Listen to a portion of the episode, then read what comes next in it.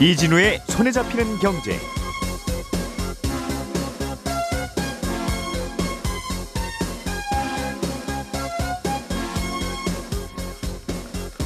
안녕하십니까 이진우입니다. 대규모 횡령 사건이 일어나서 주식 거래가 정지되어 있는 오스템 임플란트가 결국은 상장 폐지 심사를 받게 됐습니다. 앞으로 어떤 절차들이 남아 있는지 그리고 상장 폐지 심사는 누가 어떤 기준으로 하는 건지 오늘은 이 얘기 좀 들어보겠습니다. 최근에 부동산 조정 대상 지역으로 지정된 곳에 시세보다 호가를 꽤 낮춘 급매물들이 나오고 있습니다. 이게 속사정을 들여다보면 양도세 문제와 관련이 깊다는군요. 어떤 내용인지 좀 들어보겠습니다. 아이스크림 회사들이 지난 4년 동안 아이스크림 가격을 담합했다가 공정위에 적발됐습니다. 어, 아이스크림 업체들의 담합이 적발된 건 2007년에 이어서 이번이 두 번째인데요. 구체적으로 어떤 담합이 있었던 건지 이 내용도 챙겨 들어보겠습니다. 2월 18일 금요일 손에 잡히는 경제 광고 잠깐 듣고 시작하겠습니다.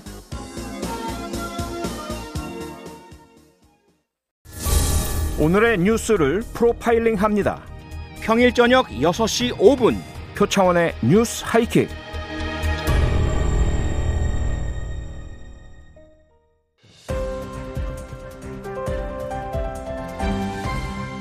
이진우의 손에 잡히는 경제.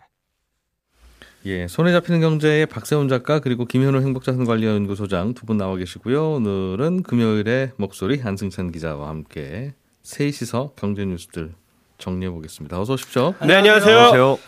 오스템 임플란트라고 하는 회사가 네. 거래가 정지됐어요. 지금. 그렇습니다. 음, 좋은 일 때문은 아니었는데 네. 직원 중에 한 명이 횡령을 했죠. 2천억 원대. 음, 모르겠습니다. 근데 이제 주식 거래도 이제 한 달이 아니, 정, 거래 정지가 된 지 한 달이 넘었는데 네. 그동안 주식 시장이 굉장히 많이 빠, 빠졌잖아요. 그래서 네. 오히려 시가총액 순위는 올랐더군요. 올랐다는, 예. 그래서 주식 시장에서는 여러 우스갯소리도 들리는데 네.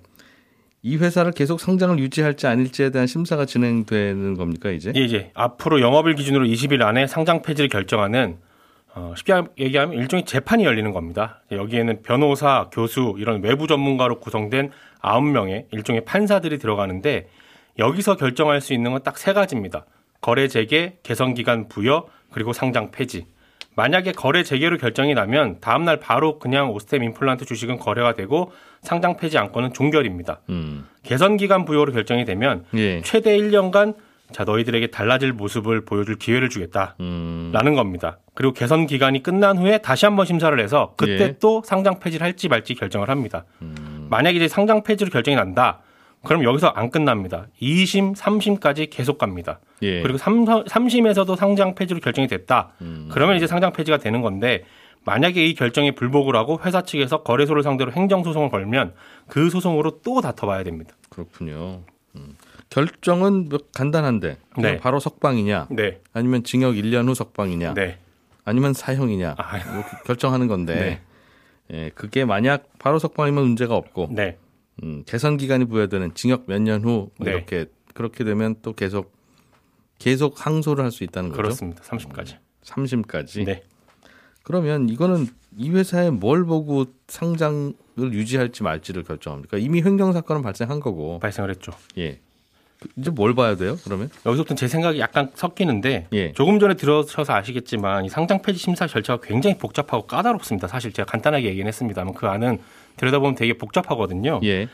그 이유는 이런 것도 있을 것 같습니다. 1심이든 2심이든 3심이든 이 기업을 상장 폐지를 시킬지 말지 개선 기간을 부여할지 말지를 객관적이고 명확하게 판단하는 게 어렵습니다. 사실은.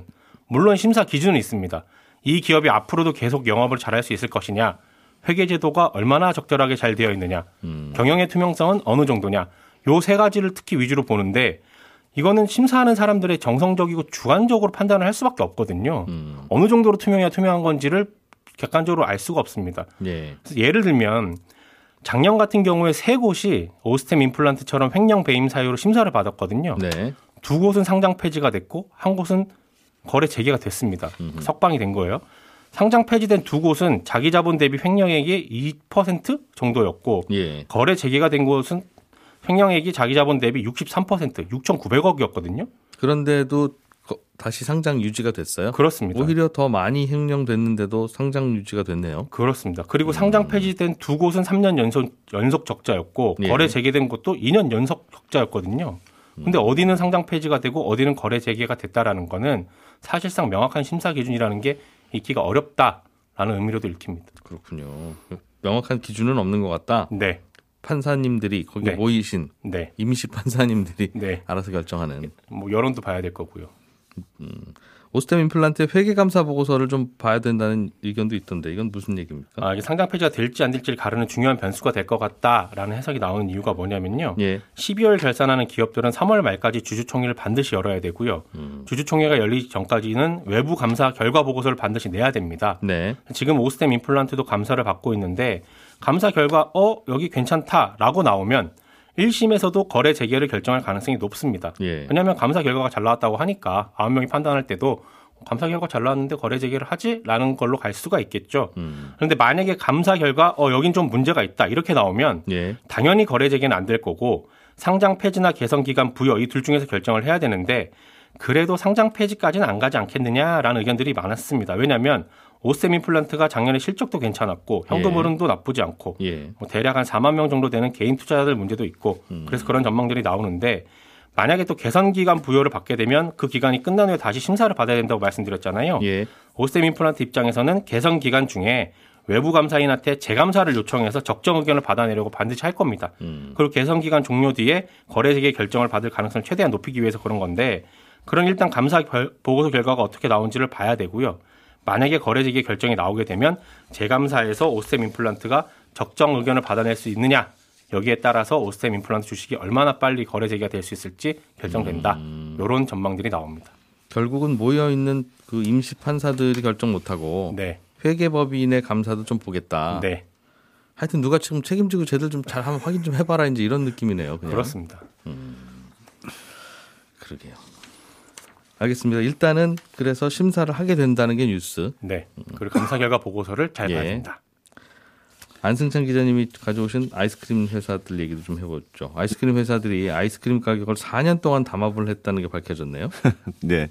어제 이제 공정거래위원회가 발표한 내용을 보니까 2016년부터 담합이 이루어졌다고 하거든요. 예. 그러니까 사실은 아이스크림 회사들이 2007년에도 한번 이 아이스크림 담합으로 적발돼서 과징금 부과한 적이 있습니다. 예. 그래서 한 9년 동안 사실 조심하고 있었는데 음, 뭐 요즘 아이들이 이제 많지도 않고 하니까 아이스크림 수요가 전체적으로 계속 줄어들고 있거든요. 예. 또 소매점도 많이 줄어들고 있고 음. 이익률도 나빠지고 하니까 2016년 2월에 이네 개의 아이스크림 회사 영업 담당 직원들이 야 우리 이러지 말고 음, 한번 모이자. 음. 그래서 시내 모처에 모여서 예. 이제 우리 과도하게 경쟁하지 말자 이렇게 합의를 시작합니다. 예. 그래서 처음에 한 게 소매점 경쟁을 하지 않기로 한 것부터 담합이 시작돼요. 그러니까 아이스크림 유통이라는 게 이제 대형마트나 편의점 같은 큰 유통망은 본사가 이제 직접 거래를 하는데 예. 동네 슈퍼 같은 작은 소매점은 대리점을 통해서 이제 거래가 이루어지거든요. 근데 그 소매점들이 주로 한 대리점하고만 계약을 합니다. 그래서 왜냐하면 우리가 아이스크림 냉동고도 넣어주고 뭐 좀 싸게 넣어줄게. 이렇게 해서 이제 보통 한 대리점하고만 거래가 되는데. 제가 그래서 A 아이스 A사의 아이스크림을 좋아하는데 예 저희 동네에 있는 아이스크림 가게에는 B사 거밖에 없어요. 그러니까 그런 식으로 주로 되는데 음. 소매점들이 점점 작아지다 보니까 아이스크림 회사들끼리 야 우리가 더 좋은 냉동고 줄게 가격도 더 싸게 해줄게 이런 식으로 음. 경쟁하면서 1년에 보통 막 800개씩 서로 소매점을 뺏고 뺏기는 그런 경쟁이 일어나거든요. 네. 2016년 이후 모임부터 이게 갑자기 30개 미만 연간 30개 미만으로 줄어듭니다. 그러니까 음. 서로 소매점 뺏지 않고 영역을 지켜주기로 이제 경쟁한 거고 동네 가게 아이스크림 냉동고가 왜 요즘 안 바뀌어 계속 이 A 회사 거네 그런 거죠. 이런 상황이 벌어지고 어, 있었다. 혹시 최근엔. 실수로 이 공정위 자료를 보면 실수로 뺐으면 어 미안해 우리가 모르고 그랬어요. 이러고 다른 거 대신 내주고 어. 이런 식으로도 협력 이게 협력이 이렇게 잘 이루어지기 시작하니까 예. 담합이 이제 아이스크림 회사들이 점점 노골적으로 되는데 2017년부터는 이제 가격 담합으로 이게 확대가 돼요. 그래서 음. 상한선을 정하는 식으로 하거든요. 소매는 정가보다 76% 밑으로는 어, 주지 마. 예. 편의점은 65% 밑으로는 주지 마. 이런 식으로 음. 할인을 제한하는 예. 또 이제 two plus one 행사는 다섯 개 아이스크림 품목만 한다. 뭐 이런 음. 내용도 있고 이런 식으로 예. 할인을 제한하고 제한하고 2017년 4월부터는 더 노골적으로 가격을 같이 올리기 시작합니다. 그래서 예. 롯데푸드가 뭐네 개사 모임에서 우리는 그 튜브형 아이스크림이라고 이렇게 쪽쪽 빨아먹는 거 있잖아요. 비닐에 들어있는 거. 속칭 어, 쭈쭈바. 그, 그렇습니다. 네. 예, 그런 거를 이제 원래 800원인데 예. 천 원으로 올리기로 하니까 어 그래? 그럼 우리도 다 같이 올리자. 그래서 이제 다 같이 올리고 뭐콘 아이스크림도 서로 이런 식으로 같이 1,300원에서 1,500원 올리고 2019년에는 야 이렇게 품목별로 하지 말고 전체적으로 20%를 한꺼번에 올리자. 음. 이래서 다 같이 올리는데 이 공정위 자료를 보면 이런 식으로 2016년부터 19년까지 관련된 담합 관련 매출이 한 3조 3천억 원, 억 원으로 추정이 되거든요. 예. 한해 우리나라 아이스크림 시장이 한 1조 4천억 원 정도니까 음. 이네 개 회사가 점유율이 한 85%라서 거의 모든 아이스크림과 관련된 담합이 이루어졌다 이렇게 판단한 셈이고요. 그래서 네. 관련 매출액의 5%인 1,350억 원을 이번에 과징금으로 음. 부과했는데 이게 우리나라 역대 식품 관련해서 예전에 뭐 라면 담합이 있긴 했습니다만 네. 거의 사실상 최대 과징금이 부과됐습니다. 근데 이게 오늘 중금도 말씀 주셨지만 예. 이렇게 했다 저렇게 했다 어, 신의 모처에서 모였다라고 하는 건 네. 어떻게 알게 됐어요 공정위가 이걸 이게 그러니까 사실은 담합이라는 게늘 예. 은밀하게 이루어지니까 어, 조사가 사실 쉽지 않잖아요. 네. 공정위가 강제 조사권이 있는 것도 아니고 그래서 담합할 때 어, 공정위가 담합 조사를 할 때 리니언시라고 하는 자진 신고 감면 제도를 주로 활용합니다. 그러니까 예. 어, 너희가 조사를 딱 시작할 때 누가 이렇게 순수히 자백하면 어 너는 1순위로 왔으니까 음. 100% 감면 아 배신자 한 명은 완전히 봐준다 그렇습니다. 아 그런 규정이 있어서 그런 규정이 이제 리니언시라는 제도가 있는데 예 어, 주로 첫 번째로 오면 100%를 해주고 네. 2순위로 오면 50% 과징금 감면해주고 과징금. 하거든요. 예. 근데 이번에는 공정위 발표를 보니까 20% 감면해 준 회사가 있다 이렇게 밝혔어요. 아 그러니까 1등은 1등 배신자는 100%, 100% 감면해 주고 네. 2등은 반 깎아 주고 하는데 이번에 20% 깎아 준 3등 회사도 있었다 아 이번에 1등, 2등이 없고 20%만 있다는 뜻인데 그 말은 공정위에서 배신자가 나오긴 나왔는데 예. 야그 정도 자료는 우리도 있어. 이 정도는 아. 100% 감면이 안 돼. 이런 뜻이어서 아. 그런 회사인데 사실은 이게 어떤 회사가 배신자였는지 밝히질 않아요. 공정위가. 근데 이번에 과징금 부과된 걸 잘 보면 롯데제과하고 밝히면 안 되는 거 아니에요? 아니 누가 할인 받았는지만 그 보면 과징금은 보면 이게 누가 누가 누가 배신자인지 안, 안 해요. 네, 바로. 롯데제가 롯데지주가 합쳐서 480억 원으로 가장 많고 그 다음에 빙그레가 380억 원 두 회사가 좀 많고 과징금이 좀 작은 데가 롯데푸드하고 혜태제가거든요. 예. 근데 그 롯데푸드는 빙그레하고 같이 담합을 좀 적극적으로 주도했다. 그래서 검찰 고발이 됐어요. 그러니까 여기는 배신자는 아니고. 그러니까 예. 그렇게 생각해 보면 남는 데가 거의 혜태 제과가 아닐까 싶은 생각은 드는데 이건 뭐 확인할 수가 없기 때문에 네. 일단은 추측만 그렇게 되는 상황입니다. 근데 과징금 규모가 적지 않은 것 같은데 아이스크림 회사들은 앞으로 뭐 어떻게 됩니까? 이게 꽤 큰 돈이네요. 꽤 큰 돈이에요. 음. 왜냐하면 빙그레의 경우에도 한 해 영업이익이 한 400억 원 정도거든요. 네, 근데 이번에 예. 과징금이 388억 원이니까 1년치 장사한 거 다 날렸네요. 그렇습니다. 예. 그래서 뭐 물론 회사들이 지금 억울하다, 어, 소송하겠다 이렇게 밝히고는 있습니다만 앞으로도 뭐 회사들 입장에서 이렇게 모여서 담합한다거나 하는 게 쉬운 선택은 아닐 것 같고 예. 어, 그렇다고 해서 아이스크림이 막 성장 산업도 아니기 때문에 업계 간 구조 조정이 본격화될 거다 이런 예상이 음. 많거든요. 실제로 재작년에도 혜태제과가 이제 아이스크림 사업부를 빙그레한테 매각했었고 예. 공교롭게도 어제 롯데제과하고 롯데푸드가 아이스크림 우리가 하나로 합치는 방안을 검토하고 있다 이렇게 공식적으로 음. 밝혔습니다. 예. 원래 롯데 제과가 이제 그- 계속 아이스크림 하던 회사였는데 음. 1978년에 삼강 산업이라는 회사를 인수해서 예. 예전에 이제 롯데 삼강이라는 회사, 지금의 이제 그게 아, 롯데푸드가 롯데푸드가 되는데 됐어요. 롯데 삼강이. 그렇습니다. 그래서 예. 롯데제과가 월땡콘 팔고 롯데푸드도 굿땡콘, 그러니까 둘 다 비슷한 거 팔, 팔고 있는 게 수십 년간 이어지고 있었는데 아, 예. 그- 둘다 롯데인데 둘 다 롯데인데 아, 하나는 롯데 제과고 하나는 롯데 삼강이고. 그렇습니다. 음. 그런데 아 이렇게 하느니 그냥 하나로 합치자 이런 거고 사실상 한 회사가 되면 둘이 만나서 협상해도 예. 그게 담합이 아니게 되니까 음. 그래서 이렇게 구조조정 그래서 이런 이런 식으로 롯데까지 합치게 되면 우리나라 국내 아이스크림 사- 시장은 사실상 롯데하고 빙그레 두 개로 재편되는 셈이거든요. 혜태는요. 혜태는 지금 이미 빙그레하고 빙그레가 혜태를 아, 인수해서 그렇습니다. 음. 아, 그래서 아이스크림 시장도 좀 더 과점적인 시장으로 어, 가게 되지 않을까 싶습니다. 야, 아이스크림 시장도 뜨겁네요. 녹겠어요. 하도 뜨거워서. 김현 소장님, 네. 요즘 그 부동산 시장과 관련한 뉴스들을 들어보면 네. 드디어 강남도 무너진다. 아, 네. 외곽에서는 아주 급매물이 쏟아진다. 예. 그런 뉴스들이 많습니다. 네. 그래서 음, 이제 부동산 가격도 좀 이렇게 잡히나 보다라고 하는데 또 아- 안에서는 또 어떻게 무슨 토론방 같은 데 가면 네. 사실은 그게 아니고요. 뭐 이런 다양한 이야기들이 있더군요. 그렇습니다. 이 급매물이 나오는 이유 원인이 예. 다양하겠는데 그럴 수밖에 없는 이유들이 몇 가지가 있어요. 음.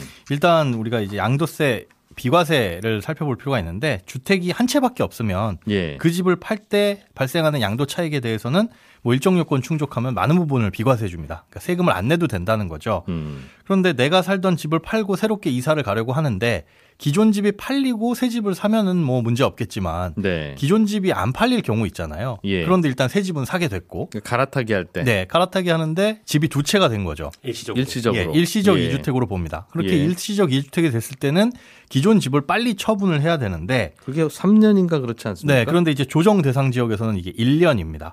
음. 1년으로 바뀌어 가지고 예. 그러니까 빨리 처분을 해야 되겠죠. 네. 일시 지역이라는 걸 1년으로 보니까. 근데 요거에 2019년 12월 16일 이전에 계약한 거에 대해서는 한시적으로 2년이라고 유예 기간을 뒀어요. 네. 그러니까 재작년이죠. 그 재작년 3년 전이죠. 2019년 12월 16일 이전에 계약서를 쓰고 음. 그다음에 뭐 한 달이나 두 달 있다가 잔금을 치르신 분들은 사실은 뭐 이제 임박을 하셨을 거고 집을 팔았어야 되거나 지금 빨리 팔아야 되거나 예. 하시는 분들이 이제 밀려오고 있는 거고 그다음에 뭐 작년에 이런 계약서 쓰신 분들도 마찬가지로 어 1년 안에 빨리 집을 팔아야 되니까 처분을 해야 되는데 시장에 이 급매물을 내놨을 때 안 팔리는 경우가 많다는 거죠. 가격이 비싸고 뭐 대출도 안 되고 이러다 보면은 아, 그러니까 이게 2019년 12월 16일에 발표된 규제인데 17일 17일에 발표된 예. 규제인데 종전까지는 3년을 우리가 봐줬는데 앞으로는 1년입니다. 예. 그런데 여기에 끼신 분들은 2019년 12월 16일 이전에 계약만 하셨던 분들, 어, 나 그럴 줄 모르고 계약했는데요? 그렇죠. 라고 하는 분들은 2년은 봐드리겠습니다. 맞습니다. 잔금을 언제 치르든 간에 2년은 봐드리겠으니까 잔금 치른 시점으로부터 2년 안에 처분하세요. 그러면 2019년 12월 16일 근방에 계약하셨던 분은 2년이면 작년 12월 16일. 16일일 텐데 그건 이제 계약서 기준이고. 아, 잔금은 한 두 달 정도 후에 치르니까 네네.